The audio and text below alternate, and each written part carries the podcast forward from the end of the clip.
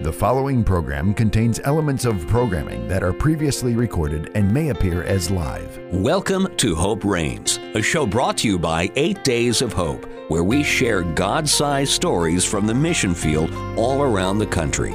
Now, here are your hosts, Steve Tybor and Mike Fiella.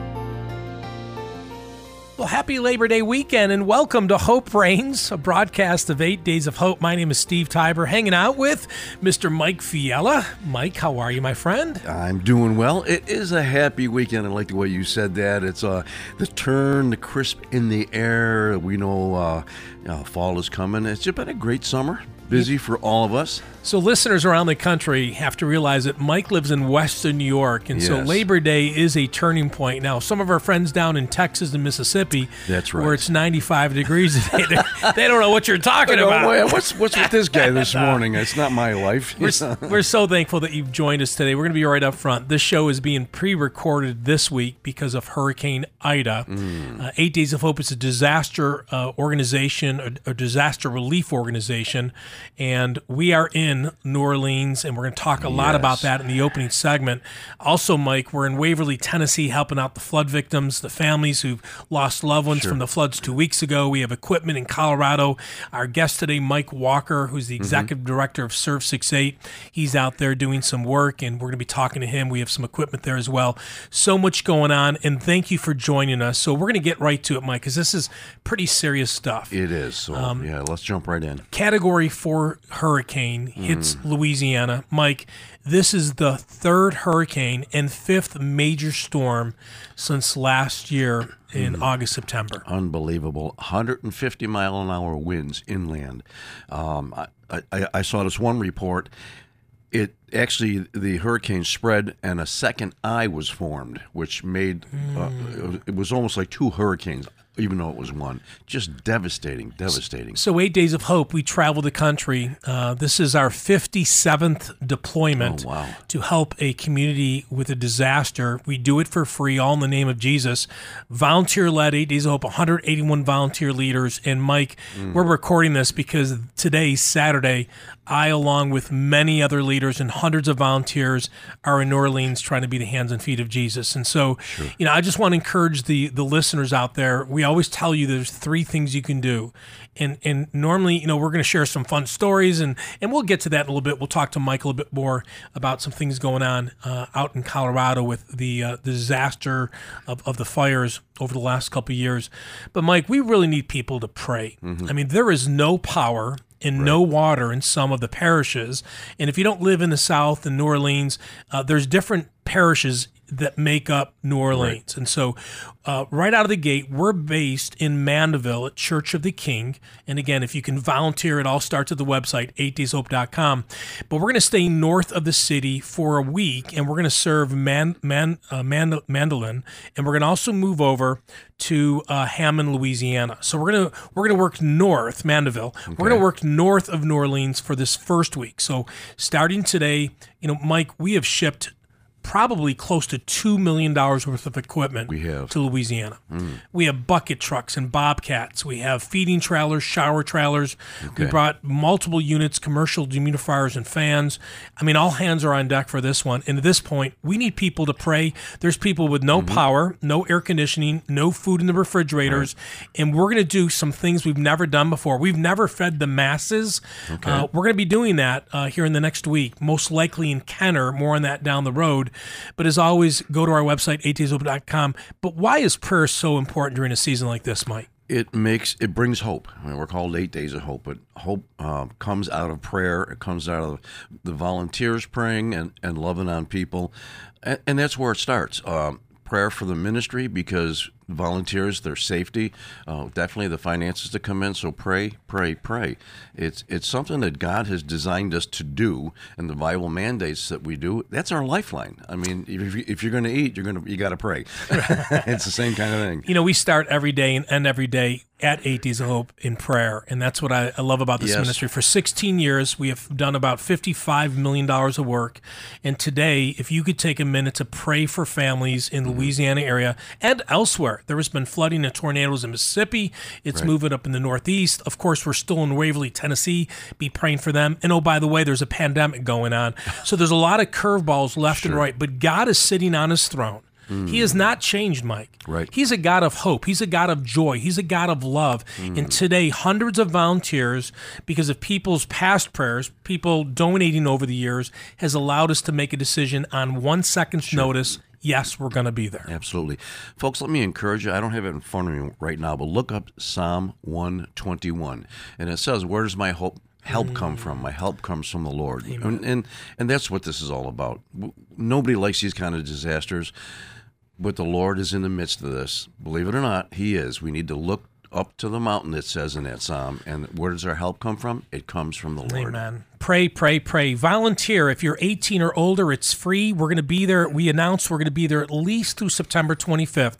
But I'm going to tell you because you're listening today that we are going to be there somewhere in Louisiana, probably to the middle of October, maybe to the end of October. Mike, this is not a three week, uh, you know, uh, outreach. This is going to be a multiple year outreach, and Eight Days of Hope is going to be there because that's who we are, and that's who God, God's called us to be. So pray, volunteer. Go to the website eightdayshope.com. Come for three days, a week, two weeks. You don't have to be skilled. Some of these homes flooded, and it's simple. Someone's going to cut the drywall. They're going to mm-hmm. pop a line, cut the drywall, and if you can just take a hammer and carry drywall to the curb or insulation or pick up flooring or, or carpet or, or help families just clean out their house and the debris. We need you. You need to be 18. It's free. We provide food and lodging. Again, 8daysofhope.com. Pray, volunteer. and definitely uh, donate. You know, if if you just get on the grounds and folks see that you're there, yes, you don't have to be skilled. Yes, you can do some of the work that Steve just described, but just the fact that you're there, it's bringing hope. It's bringing help to people because you know they're looking around like the third uh, hurricane. Uh, where they had they had an ice storm, and I mean, how how Flooding. They had flooding on Lake right. Charles. I mean, how do you how do you manage all that? Yeah. You know, Louisiana, those residents are resilient, but I don't care how resilient you are. It's kind of like in a 12 round boxing match, and they've been in round 12 for like eight months. and, and so this is the perfect time for the Church to Shine. Pray, volunteer, lastly, donate. So we're a very unique ministry. There's a lot of great ministries out there. So if, if you don't volunteer with Eight Days of Hope, find one that you believe in and you can trust. But if you're going to donate, would you consider Eight Days of Hope? We made a decision on a moment's notice to go, shipping millions of dollars of equipment. We're buying tens of thousands of dollars of food, tarps, the fuel. We're bringing diesel fuel in. Um, we're going to be there for for probably up to two months, and we had not raised a penny yet because our partners, including American Family Radio, uh, one of our uh, co-hosts, along with WDCX up in Buffalo, and many others, they're on our website. They cover our fixed cost. What does this mean? If you donate today at 8daysofhope.com, a one-time gift, or become a monthly partner, and I'll give you a mailing address for those who want to send a check, every penny, every penny and we believe we're going to have to raise hundreds of thousands of We dollars. are, yeah. But we will make this commitment to you. And Mike, you sit on the board of Eight Days of Hope, mm-hmm. and, and you know the heartbeat of the ministry, and you've seen our financials. Every dollar that you give, we will spend in Louisiana helping people. 100% pass through. You can't do better than that. And it is not to brag on Eight Days of Hope or, or our philosophy, but I'm thankful that we have 14 partners like Renasant Bank and Barnes Auto Crossing Group and the Chapel and, and New Point Community Church and, and Grace Church and uh, Hand of Hope, a Joyce Myers ministry. And I think about uh, Destiny Worship Center in Florida. And you know, I can go on and on. Crescent Memorial in Tupelo. So many organizations have come alongside Eight Hope. Pray, volunteer. Mike, we need donations. Absolutely, and every and I'm, I'm going to 100% pass through. You just said it. Folks need to hear that again. Isn't that exciting? When you know if you write a check or if you however you donate, um, it's going to go right to the front, right to the front lines. 8daysofhope.com. If you want a mail a donation, you can do that to our P.O. Box 3208, Tupelo, Mississippi 38803, P.O. Box 3208 3208, Tupelo, T U P ELO Mississippi 38803. And that information is on our website and our Facebook page. And, and if you're on social media, you want to keep up to date with what God is doing, not what we're doing, but what God is doing in Waverly, Tennessee, and down in New Orleans the next couple months. Follow us on Facebook. Instagram and Twitter, and you're going to see some God-sized stories from the mission field. Absolutely, and uh, we're taking another turn. We're going to start helping out with fire disaster relief. Yes, yes. New and, for us. and we're going to learn. So right now we have some equipment in Colorado, and again, right after our break, we're going to talk to Mike Walker. He's uh, executive director with Serve 68. He's out there right now with some volunteers, and we have one of our shower units out there uh, out in Right. Colorado. So so thankful that we can come alongside them. But but again, please, please, please. We've only got a minute before break. Pray for those who are still in the path of some of the remnants of Hurricane Ida.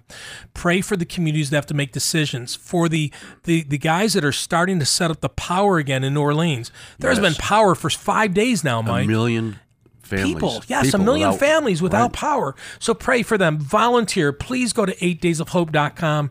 Come for two, three, four, five days. Bring a group with you. You're going to make some great friends. Uh, you're going to have a you're going to have memories for a lifetime. And then lastly, donate at 8dayshope.com or you can mail a donation to our PO box. That's PO Box 3208, Tupelo, Mississippi. 38803. Father, right now, we do pray for those who are already Mm-hmm. Yes. are serving you. Hundreds of volunteers with 8 Days Hope serving today Mm-hmm. in Hammond, Louisiana. We thank you for them.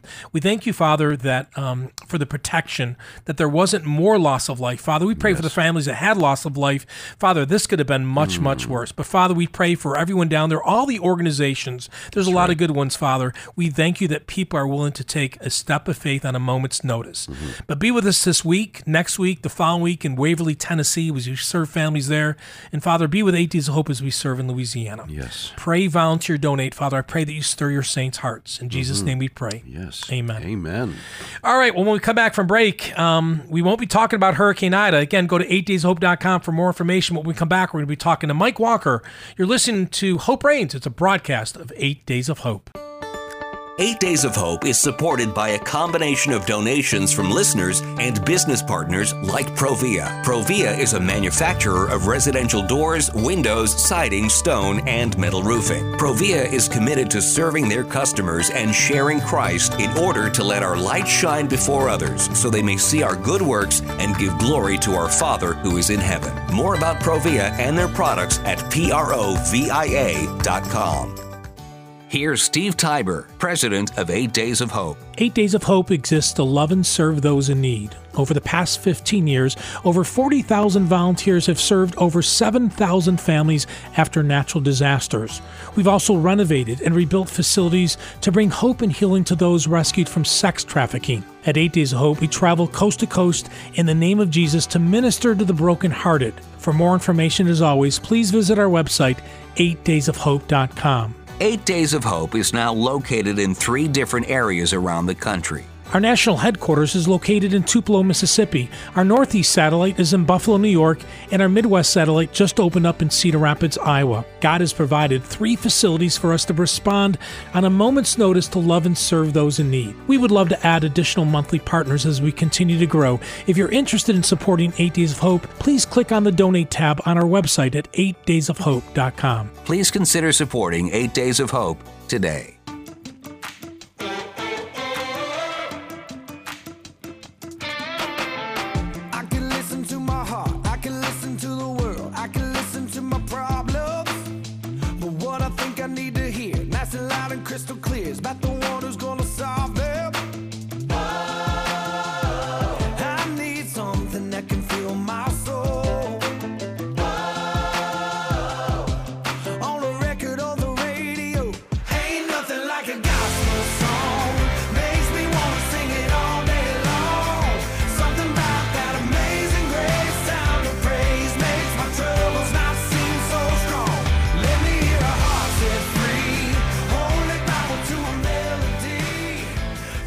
Back to Hope Reigns, a broadcast of Eight Days of Hope. Steve Tybor hanging out with Mike Fiella, recording in upstate New York, but at the same time being heard in 200 markets around the country. So thankful for the listeners out in the Midwest, Kansas and Iowa and Colorado and Nebraska. Have you ever been out Midwest? Uh, You haven't been to Cedar Rapids, Iowa, Mike, yet our, our Midwest facility yet, have you? I haven't been to the facility. Okay. Um, been out there on a, a, re, a rapid response. Oh no, a disaster! You were there. You were there with the the flood. rebuilding. Yes, in 2008. That's right.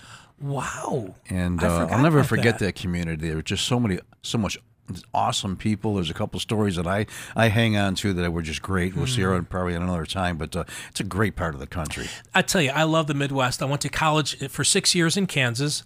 It, it was a four-year school. That's a whole other, whole other story. Oh, goodness, We'll talk about some other time. But I've, I've, I've got a special heart for people in the Midwest. Sure. And my favorite place to ski in the country is Hmm. in Colorado. My son and I, Zachary and I, snuck out early this this year. We did we did a barter with my my sister. I didn't even tell you about this. I, I think I could say this on air, but you know, I travel a lot, so I had some airline tickets, and my sister has a lot of points at a at a, ski a place that you can Okay. ski and skid out of. And so I said, Vanette, what if I gave you a couple plane tickets? Can you get me a couple free nights? And we both we're not out any money. Oh, and boy. My son and I, we went to Vail, and we Nice. we stayed at um, a national well-known chain, Ski and Ski Out. Unbelievable. Oh, wow. Love Colorado. Sounds exciting. I know. All right, let's get to the guests. Enough about Steve's travel stories, right? I'm really excited to have this guy on. Mike Walker is the executive director of a ministry called Serve 68. Mike and I sit on a round table at Church of the Highlands. I know that we talked about this a couple weeks ago. Uh, love Church of the Highlands. They're tied with a lot of ARC churches, 1,900 churches around the country.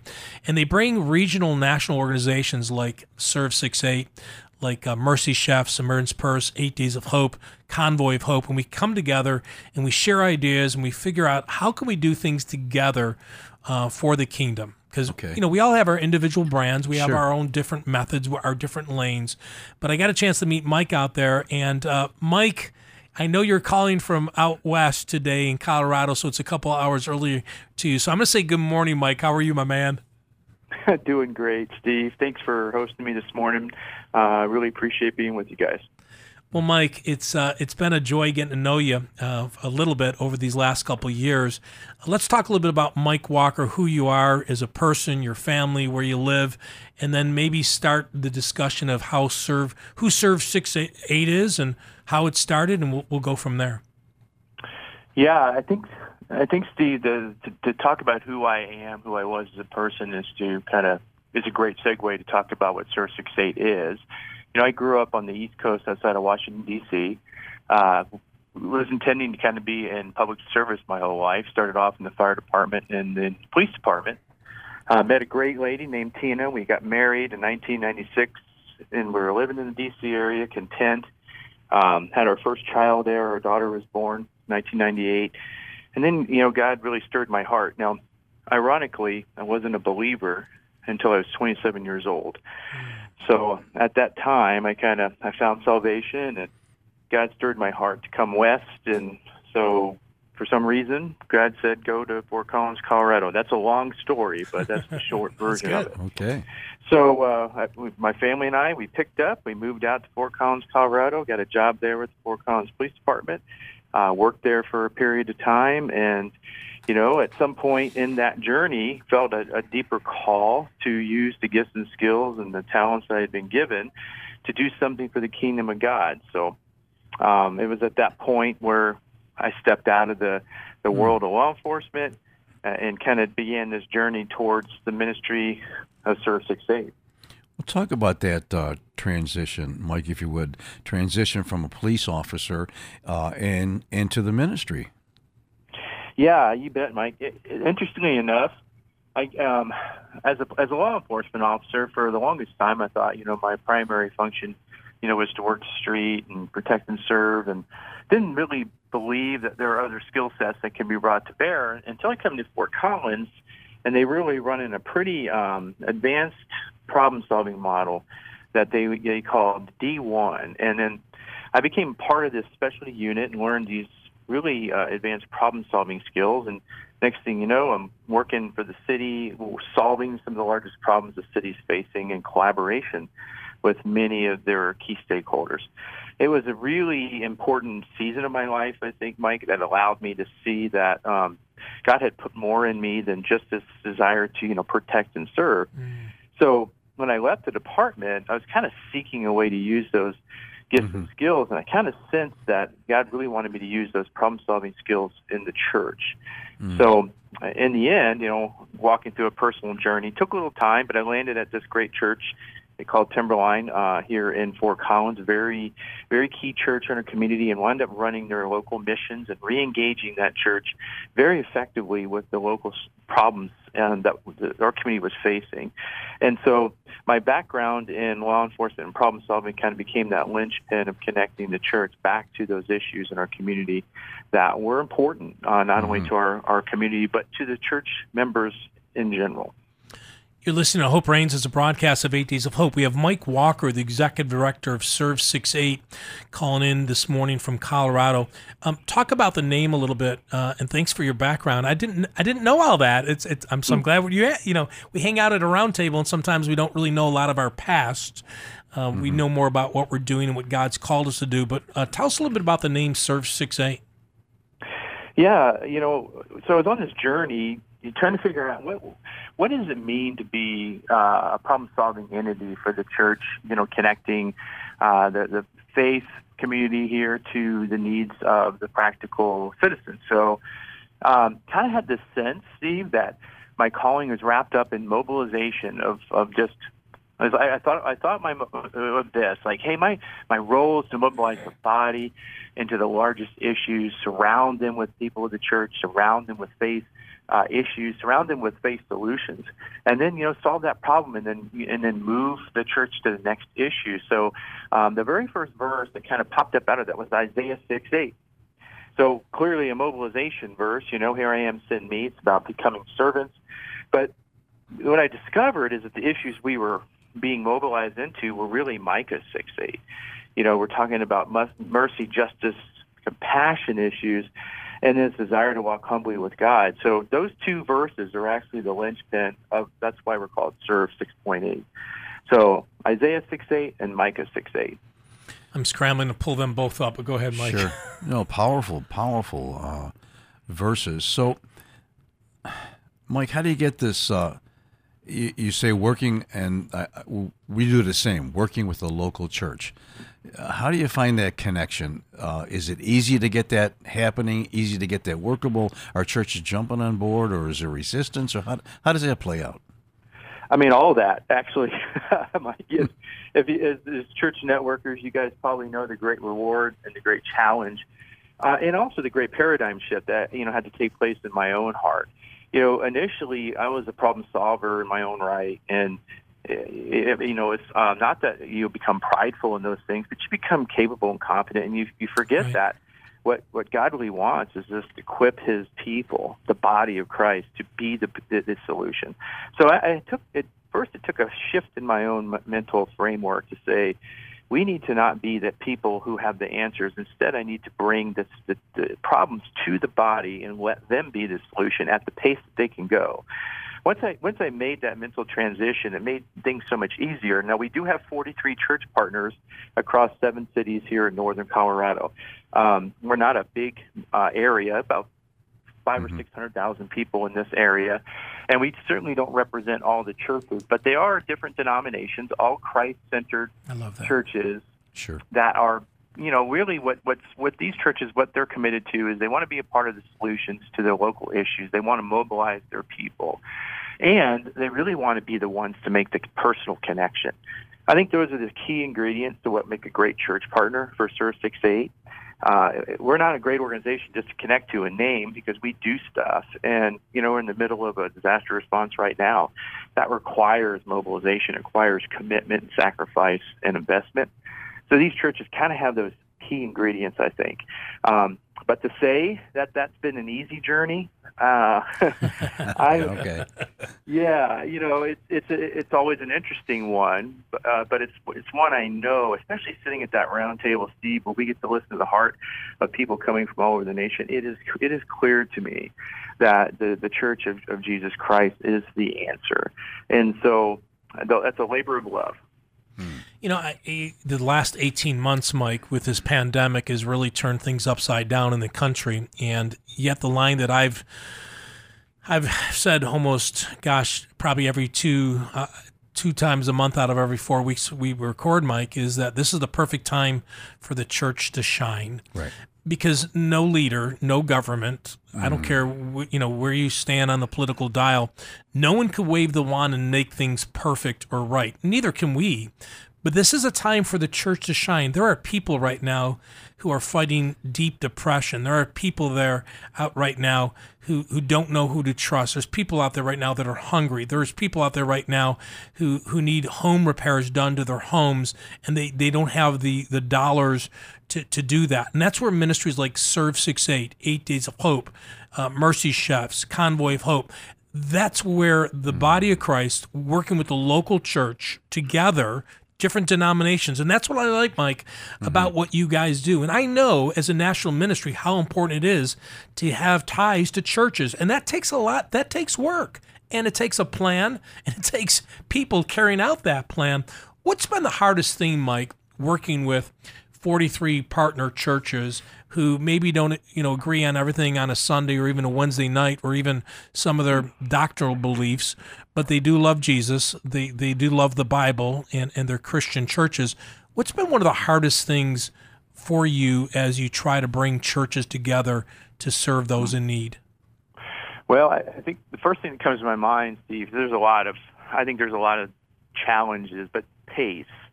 You know, we what we've learned um, in this mobilization journey, I bet you've seen the same thing, is you know just because a church has the ingredients I mentioned before, these three elements, they're ready to jump into their community. The reality is they're in different places in that journey, all of them, and and so looking across the field of churches and trying to understand how to move the, the, the, the body of them towards a, a common goal is is so difficult because um, the pace of that looks different for every church. The the level of mobilization. Some are very new. Uh, some are using our processes completely as our outreach right now, borrowing from our structure, while others are incredibly you know vibrant in, in their local outreach. So getting those that spectrum of churches to move towards a common goal, I think, has been one of the the greatest challenges. Um, yeah, go have, ahead. Have, have you seen any territorial issues? You know, sometimes when we've traveled the country and we worked in some communities, some churches.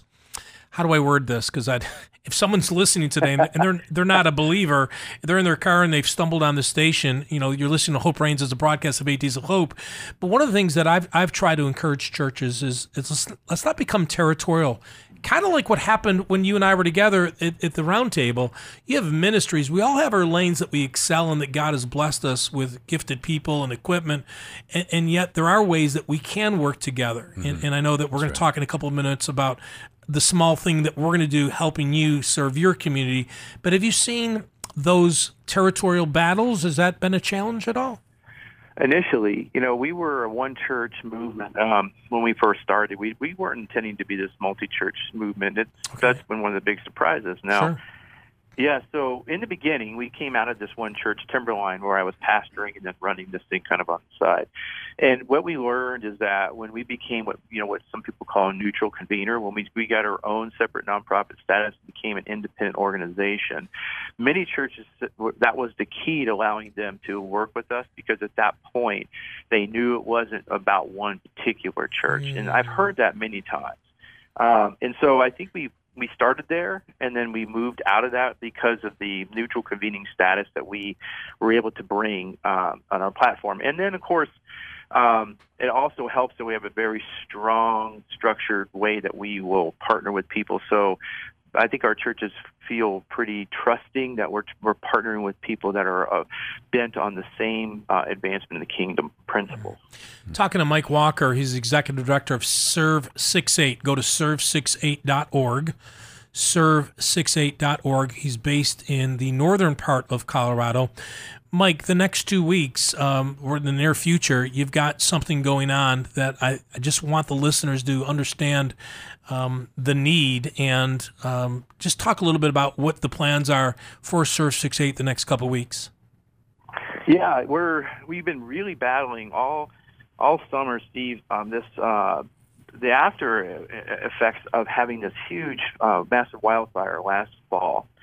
The Cameron Peak fire was the largest fire in the history of the state of Colorado, burned right above Fort Collins, about 208,000 acres at, at high elevation. And so, what's been happening, um, even last night, 2:30 in the morning, you know, we get flood warnings uh, and mudslide warnings are happening uh, multiple times a week, and so that that impact to our community has been really twofold.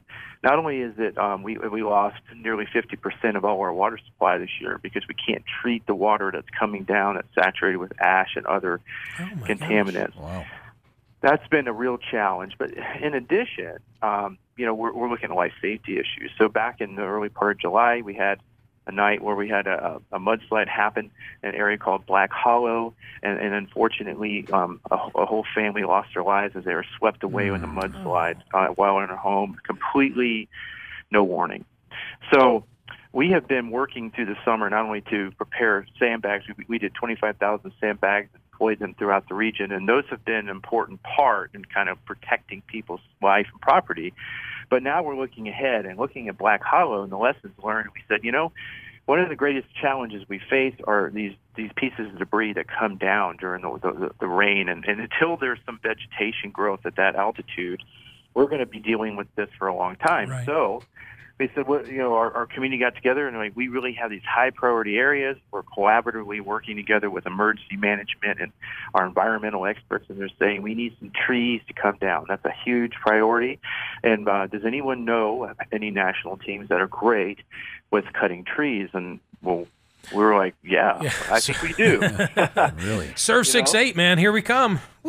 Right. We happen to know some friends from Yeah, the South, sure. part of the, the nation, and that's what they do. They're Yeah. specialists. So, you know, we reached out to our Yeah. friends at the Roundtable and multiple organizations, God's Pit Crew, Church of the Highlands, Prepare and Respond, maybe Celebration Church in Austin. They're sending some skilled people uh, beginning around the 1st of September, and they're going to spend a couple weeks in the high country here, specifically working with our emergency management and, and local engineers to cut trees that would be hazardous during these rainfall and mudslide events. So, Wow. I, I love it. And being Labor Day weekend this weekend, Mike, I know that, um, you know, again, we're, we, we haven't gone out west yet. We're going to talk a little bit more about it after the break, our plans. want to learn more from you about fires and, and some of the reasons, some of the things that happen because of the fires, other than the fire itself, some of the ramifications. But Mike, I think I was telling you before we started today that you know we, even though we're not gifted in that area yet, I, I believe God's calling us to be a, a part of that solution to some of those challenges down the road. Uh, we were able to uh, take over a shower trailer from our Cedar Rapids, Iowa location.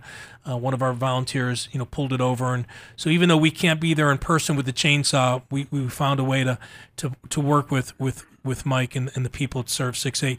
Mike, I love your heart. I mean, I do. I love your heart. I mean, it's been a while. No one's talking about the fire last year in Colorado.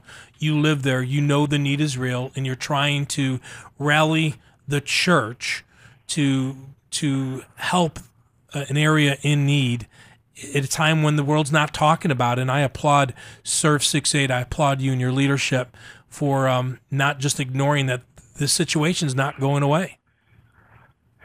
No, and when you look ahead to the challenge of that, I mean, this, see, this is an area where you're, you're you got a tremendous amount of experience. You, I know you come to areas um, after events and you do so multiple times, and you do really big projects, and you galvanize hundreds and hundreds of volunteers and organizations to get a lot of work done. We're we're more of a church networking group, so this is a, you know a little bit outside of our, our band here. But when we look ahead, it's, it, it, just needs to be this very intentional, focused way for organizations like yours, like God's Pit Crew, and other specialty groups that we're connected to, to come here in a structured way for, for the next several years. That's the reality. Instead of calling out this large mobilization of the church body right now, like we would right after an event, this is very much more surgical, and that's what makes it more challenging. That thank God for um, relationships like we have with Eight Days Yeah, of Hope, because you know uh, what would it look like for Serve Six Eight to have a shower trailer? Like just because we might need it in the future. That's crazy.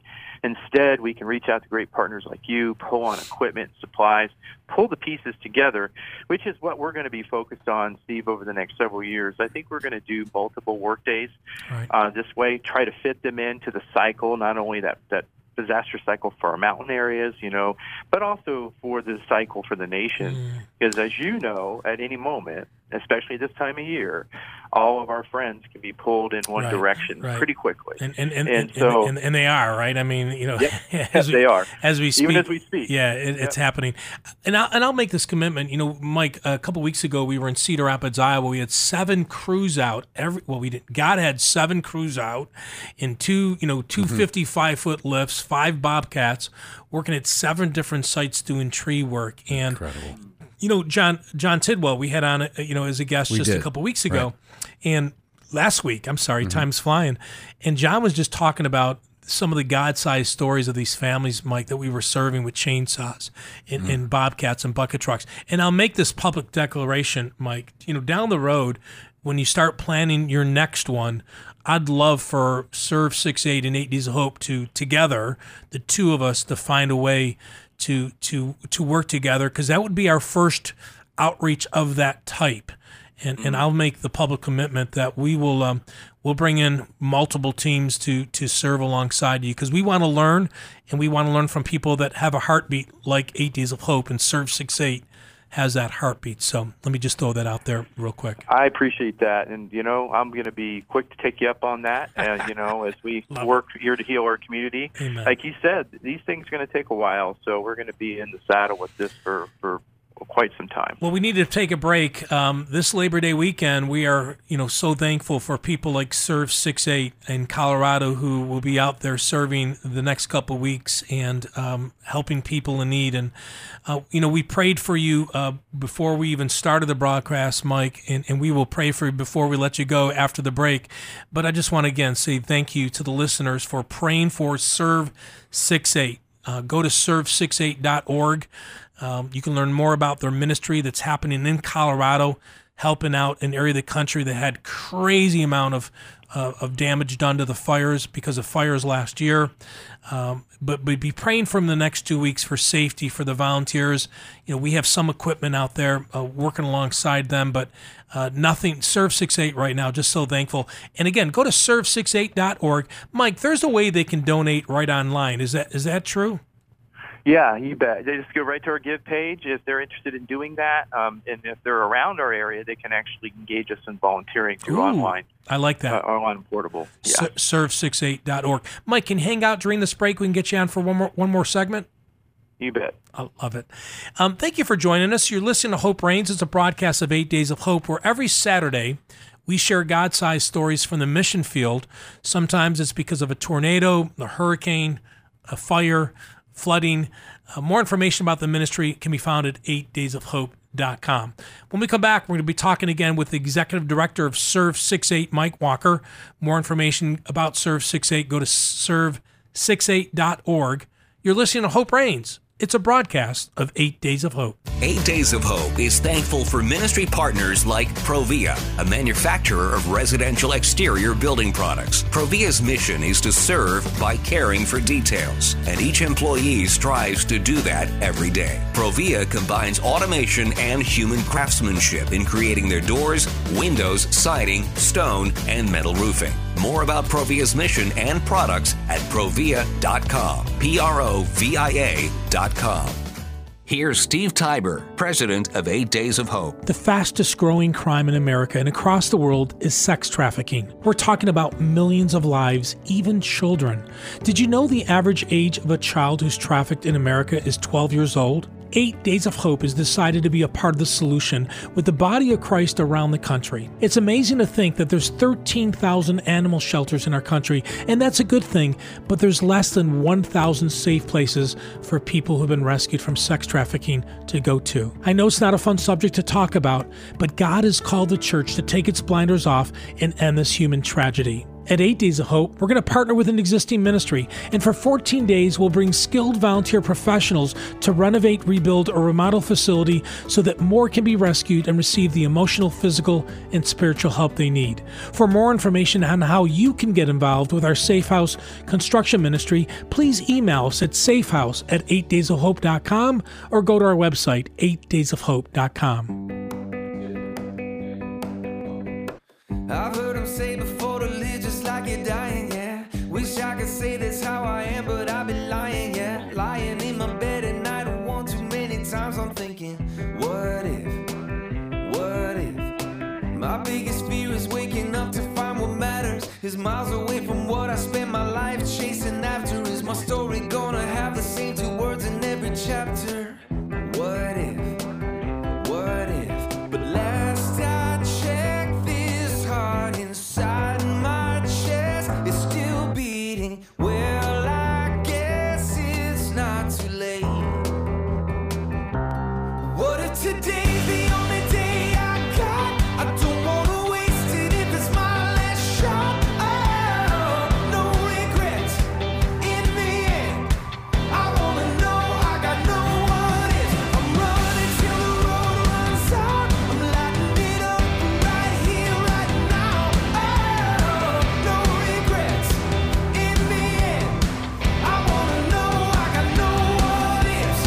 Welcome back to Hope Reigns, a broadcast of Eight Days of Hope. Matthew West singing his latest called What If.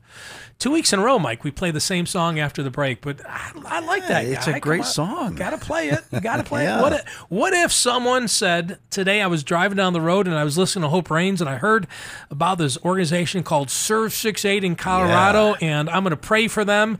I might even look to volunteer, but I'm also going to donate. You can donate today to Serve 68.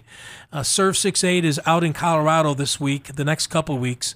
Um, some of us are going to be enjoying the uh, the cookouts this weekend on Labor Day weekend, and they're going to be serving people in the name of Jesus. Uh, they'll be serving a community that was hit by some crazy fires last year. And Mike, I mean, you've been watching the news, some of the fires that are happening right now out west. For those of us who have never experienced fires, when you see those news stories, Mike, what's going through your head? You know, I'm silent. My wife and I are sitting watching this recently, and it's I just rendered silent. I'm thinking, oh, I've experienced snow and floods and fires. I I, I don't know. I mean, uh, it, it, it's incredible. I mean, I, I think of the smoke that you can't even breathe, and I think about all that. And then when it's done, is it Mike? Isn't it true? There's there's the problem of mudslides because your trees, your your, your everything's gone. Yeah, yeah. Yeah, and we're talking to Mike Walker. Go ahead, Mike. You can answer that question about the mudslides. Sorry.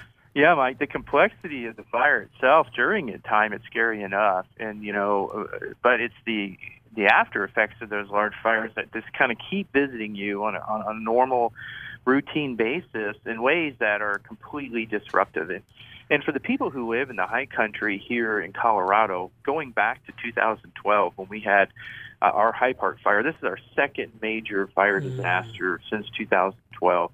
And then, of course, we've had a, a major flood in 2000, 2013. People become, uh, you mentioned um, earlier in your, your show uh, that there are impacts to, right now because of COVID and mental health. Well, the mental health impacts to the people living in the high country of living under constant threat, not only of fire, but then flooding and mudslides, is pretty, is pretty tremendous. People don't realize that you know when, when they see the news stories and again we're based in mississippi we've done you know we've served after 60 disasters we've never responded after a fire but that's going to change because even though we have a facility in mississippi one in the northeast in new york one in the midwest in iowa Mike, you know, we've shared this even, I think, once or twice with the listeners over the last three years. We believe that God's calling us to set up a facility out west so we can work with organizations like Serve 68, work with organizations that are doing um, uh, assistance, providing assistance to those in need in communities and families because of these fires. You know, Mike, at the roundtable a couple weeks ago, uh, when we saw uh, Carl from Bethel, they have uh, the church out in California. They have a, a team that goes out and ministers after fires. And when I asked Carl, well, what kind of things do you do? Because he says, Steve, we haven't rebuilt 7,000 homes. We don't do that, but we do sifting. And I'm like, well, what's sifting? And so he taught me that a lot of these families who've lost everything, people who love Jesus want to love these families who's lost everything. I mean, literally, Mike, there's nothing left except ashes. And what these volunteers do, Mike, and I, you probably know this. I'm, I'm talking to Mike Fiala, but also Mike Walker with Serve There we go. 68, serve68.org, by the way, is the website. Uh, but what they do, Mike Fiala, is they sift through all the remaining ashes and they try to find items that might be oh, keepsakes my. for these families. Really? And we're talking about lockets and pictures and maybe hand me downs, furniture from their grandparent that maybe they can't use, but they want to hold on to. it. That's part of their healing process. Mike, out in Colorado, have you experienced that or have you ever heard of that before? We have. Uh, we did some. We did quite a bit of ash sifting after 2012 during the High Park fire, alongside Samaritan's Purse. They came out and partnered with us. This time, uh, the Cameron Peak fire, there was so much going on in the national scene. We we were here, kind of uh, holding things down, Yeah. anchoring them by ourselves. We did a little bit of ash sifting. It's interesting, though. Um, the way the, here's the challenge of ash sifting. It's really going to be weather dependent you know, so our fires were hmm, really brought to an end by the, the, the first snowstorms of the winter. And so we went from incredible heat and fire to a foot or more snow being dumped on that fire. And then what happened was pretty quickly, all that ash turns to just the, as you can imagine, almost concrete. Oh, So it's it's hard to get through there. But what what the process looks like, Steve, is when you meet with a family, they kind of you can never tell what that house looks like because literally it's just a, a hole in the ground, and wherever stuff was, the metal just drops right in. And so they start letting you know, like this area was my master bedroom, and in my well, in my uh, corner over there, I would have I'd have this jewelry box, or I'm looking for this particular locket. So when you sift through, you can often go right to a particular region where you feel like a room would have fallen through, and then you kind of start working your way from there. It's it's almost like running a little bit of a criminal investigation. You know, Wow. you know where something was initially, so you're going to kind of work backwards from there. And the hope is that you find something that really matters. It doesn't matter if there's insurance on the house or not. That ash sifting part isn't something that they cover. So it's going to be something that people need help with at every in every situation. think about that, Mike. I mm. mean, you you you were you were in Panama City, you know, within days of Hurricane Michael. you know, I've seen. I, I was on the Gulf Coast of Mississippi 48 hours after Hurricane Katrina came through. You know, we we have those experiences, but I have never in the mm-hmm. 16 years of leading being one of the leaders of a ministry called Eight Days of Hope, I've never gone to a fire. And that's going to change. I believe that God is opening up doors for Eight Days of Hope to work alongside organizations and go wherever He calls us to go to help out those after these fires, because these fires are going to continue. And Mike, you and I, when we watch the news, you know, we watch the story, it shakes us up a little bit. And as soon as the story's done, we move on to our lives. to what we're doing, right? And here's families whose lives have been turned upside down. This is again the perfect time for the church to shine. Well, you know, myself as a as a board member, I, I would say let's get this on the agenda because we haven't really responded to a fire situation. And what I'm hearing here is beyond just a newscast. I mean, uh, Mike, you're sharing some things that are just stirring in my heart and in my mind. And, you know, the servant part of us is saying, what can we do? No, yes, we're going to be sending equipment this time, but there's there's something real special we all know about sending ourselves and motivating other people to go to be a part of this, and also some training that's going to be necessary. Right, That's an area that we're not familiar Right. with. Mike, uh, heavy equipment. Uh, it, I know what you're you're planning to do, and I know what Bethel's doing out west, where they're sifting. What kind of equipment is needed for uh, the work that you'll be doing the next couple weeks, and and if in other fires, what what kind of equipment's needed? Uh, typically, uh, during the fire itself, you know, we're we're not doing uh, we're not doing a whole lot until things are cleared, and then the first thing that's going to be done would be you know retrieving valuables and, and sifting through the ashes of homes, and you know we typically build these little ash sifting things, and we get lifts so we can pull out the steel beams. Uh, that's part of the challenge. Uh, You, start off with having to get the, the home stabilized. When, once once you get there, you got to pull out all the major debris. There'll be wood stoves and wood beams and and pieces of metal roofing that go go down in the hole, and, and so you have to pull all that stuff out and then dispose of it in a particular way. By the way, that's always a challenge too, uh, because so many of those homes have contaminants and and, and so you can't just walk in there and, and, and do work. And once you get all that out, it really becomes a small hand tool process. Um, Now, the work we're doing uh, with with tree felling really is going to be a little bit more technical. We we have skid steers on every crew. Those skid steers have these grapple thumbs that allow um, the trees to be picked up and moved over great distances. Now, remember we're in the Rockies, so uh, where there's a lot of elevation, a lot of lot of lot of grade here. So we got to work in areas where we can actually uh, safely operate the machinery. And then what we'll do is we'll bring those those cut trees to a chipper right on site and and ground all that those trees up into mulch. So then the, the mulch can then be taken up by backpack. As you can't get the mulch to the higher parts of the uh, the burn area. Wait, wait, wait, on Tom. Mike. I, I I normally don't interrupt our guests, but you just said take the mulch up in a backpack. Yes, that was uh, that, when I was talking to our national teams. That was part of the, the interesting part of the conversation. I mean, Who's going to volunteer to do this part of the job? Uh, you know, at, at 6,500, 70, you know, 7,000 feet, you're going to put 50 pounds of mulch on it on your back on a backpack, walk it up the mountain, and then place it where it needs to be placed. And uh, that's actually a big part of the equation that's stabilizing the soil. Wow. Mike, do you have? Do you have? I I can think of as and my kids are older, but I I just was looking at a picture last night of my son Zachary, who's 25. He was like going to his first day at school at first grade, and he had a he had a um, Winnie the Pooh backpack on. I just looked at this like last night. So when you were telling this story, Mike, I thought of that Winnie the Pooh backpack on the back of Mike's back. Oh, no. Mike Fiala's going up and down the hill, Mike. Winnie the Pooh. oh, so Mike, I mean that is pretty tedious work, and that's where the volunteers, if, if you're living uh, in the area, please go to serve68.org, serve68.org, and look on ways on how you can help. But we all could carry a backpack and climb a hi- well, most of us can climb a hill, right? uh, it, it, but boy, it sounds tedious. It is. Uh, it's tedious. It's hard work, and you know more than that. You know, what, what, one of the great surprises is that that work has to be done in very careful conjunction uh, with with adjoining work. So when you work with water at seven thousand feet, whatever you do with it translates all the way down the mountain.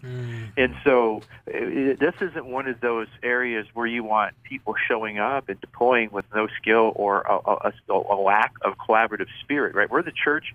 We're, we're, we're about the interest of the church, but in the end of the day, with this kind of work, all of the community has to come together with the engineers, the environmental folks, mm. and you got to be very careful that when you divert water at that altitude, but coming downhill at that speed with no more vegetation, that you are doing things properly so that Right. you don't actually destroy other people's property, homes, or create a secondary issue. So I think that's part of the, the challenge too. Not only is it tedious work uh, physically, but quite frankly, it's it's mentally tedious work. It it's being done by design. Mike, I think we got time for one more. If, I, I know you've got about five there, but why don't you pick one? Well, you know, I, we needed to be talking about the, the, the fire and the and the, the disaster relief there. But Mike, your ministry of six eight is so so diverse. I mean, I I was reading about seasonal opportunities, weekly group engagement, but there's something that uh, could you talk a little bit more about stuff like talents? I was reading about talents, and then even. Um, you got cares boutique market there's so much that you're involved in but what what is your talents ministry part of your ministry and anything else you want to share about the the the, the diverse things that you guys do Yeah, and I'd start with this, Mike. I would say this: when, when a community responds, and we've heard this around the roundtable, Steve, when a, when a church steps out in outreach and says yes to their community during a crisis, what will happen inevitably is they're going to be given connection to families on an everyday basis, and that's what happened to us. We stepped out for High Park Fire. Next thing you know, last year we had 16,000 family connections, and that's basically the church is running the front door for the greatest care needs of our community because we said yes in disaster until a little bit god gave us more. And as that conversation deepens and churches meet families it's inevitable with ministries like Talents, for example, that we're gonna that churches are gonna follow where their heart is being led by mm. God and saying, hey, you know what? I've met families, I see the need, I'm in relationships. These families need better opportunities for employment, and that comes out of you know knowing our market. So we live in a market where it's incredibly expensive. The average wages are well below what it would take to actually afford a home. So the the idea is to help people leverage their skill sets up to the next job level. Mm. And so we have coaches who have stepped forward and said, "Yeah, I'm going to help people not only develop resumes, but then I'm going to help teach them to interview, and I'm going to help them package their experience in different ways. We're going to forge relationships with businesses, and we're going to try to be a resource to businesses in particular when they turn around and they're on the front line and they need help. That's another way to minister to mm-hmm. community is to be there for your businesses because those businesses are so key to the flourishing of our communities. And I think I think we can forget that. And so talents is a is a confusion of the business owners and the churches and the people that live in our community that want to leverage their their uh, skill sets up to figure out how to um, move ahead and flourish without the need for um, living in a condition where where they have to have government subsidies or benefits. Mike, I really feel like we could have you on for another hour. We only have a minute left. So, um, boy, very insightful. I learned a lot today. Hope the listeners did as well. Serve68.org. Mike Walker, Executive Director. The next two weeks, he'll be leading uh, volunteers uh, in Colorado as they address some challenges from last year's fires.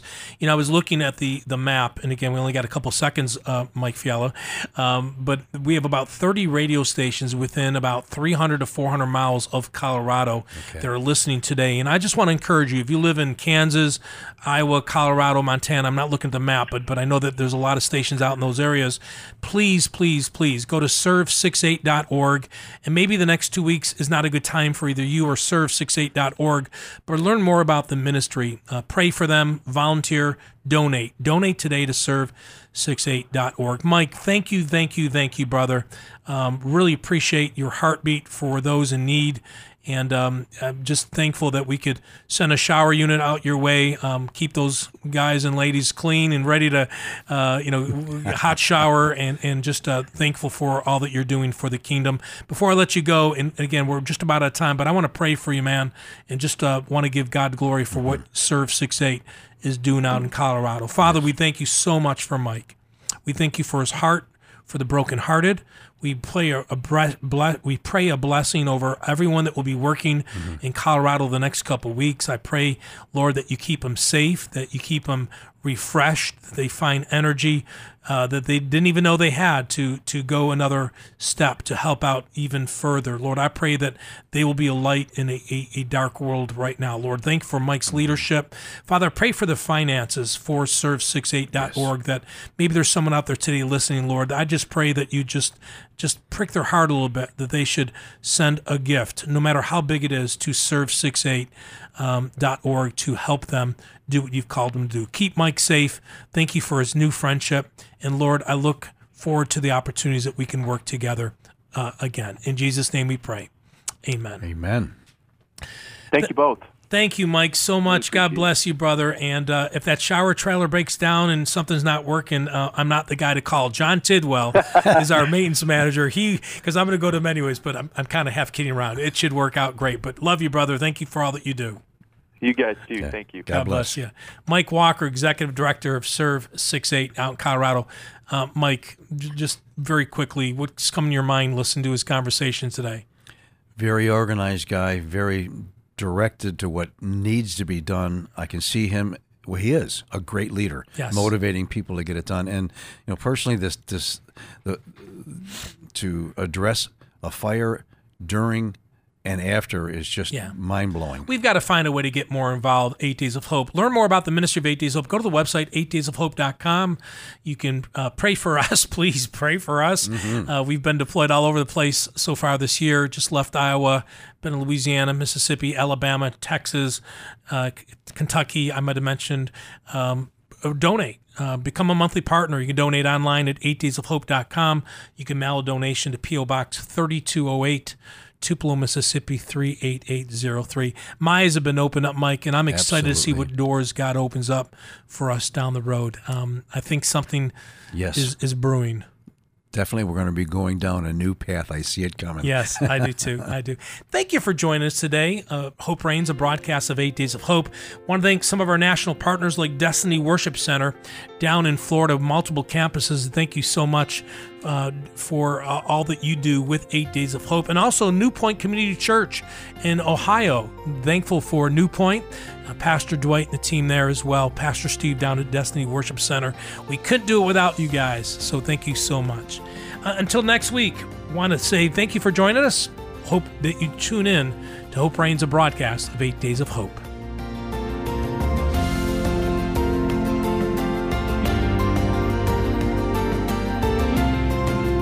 Thanks for listening to Hope Reigns from 8 Days of Hope. Come back next week for more God sized stories from across the country. To listen to this or a previous episode of Hope Reigns, please visit our show archive at 8daysofhope.com.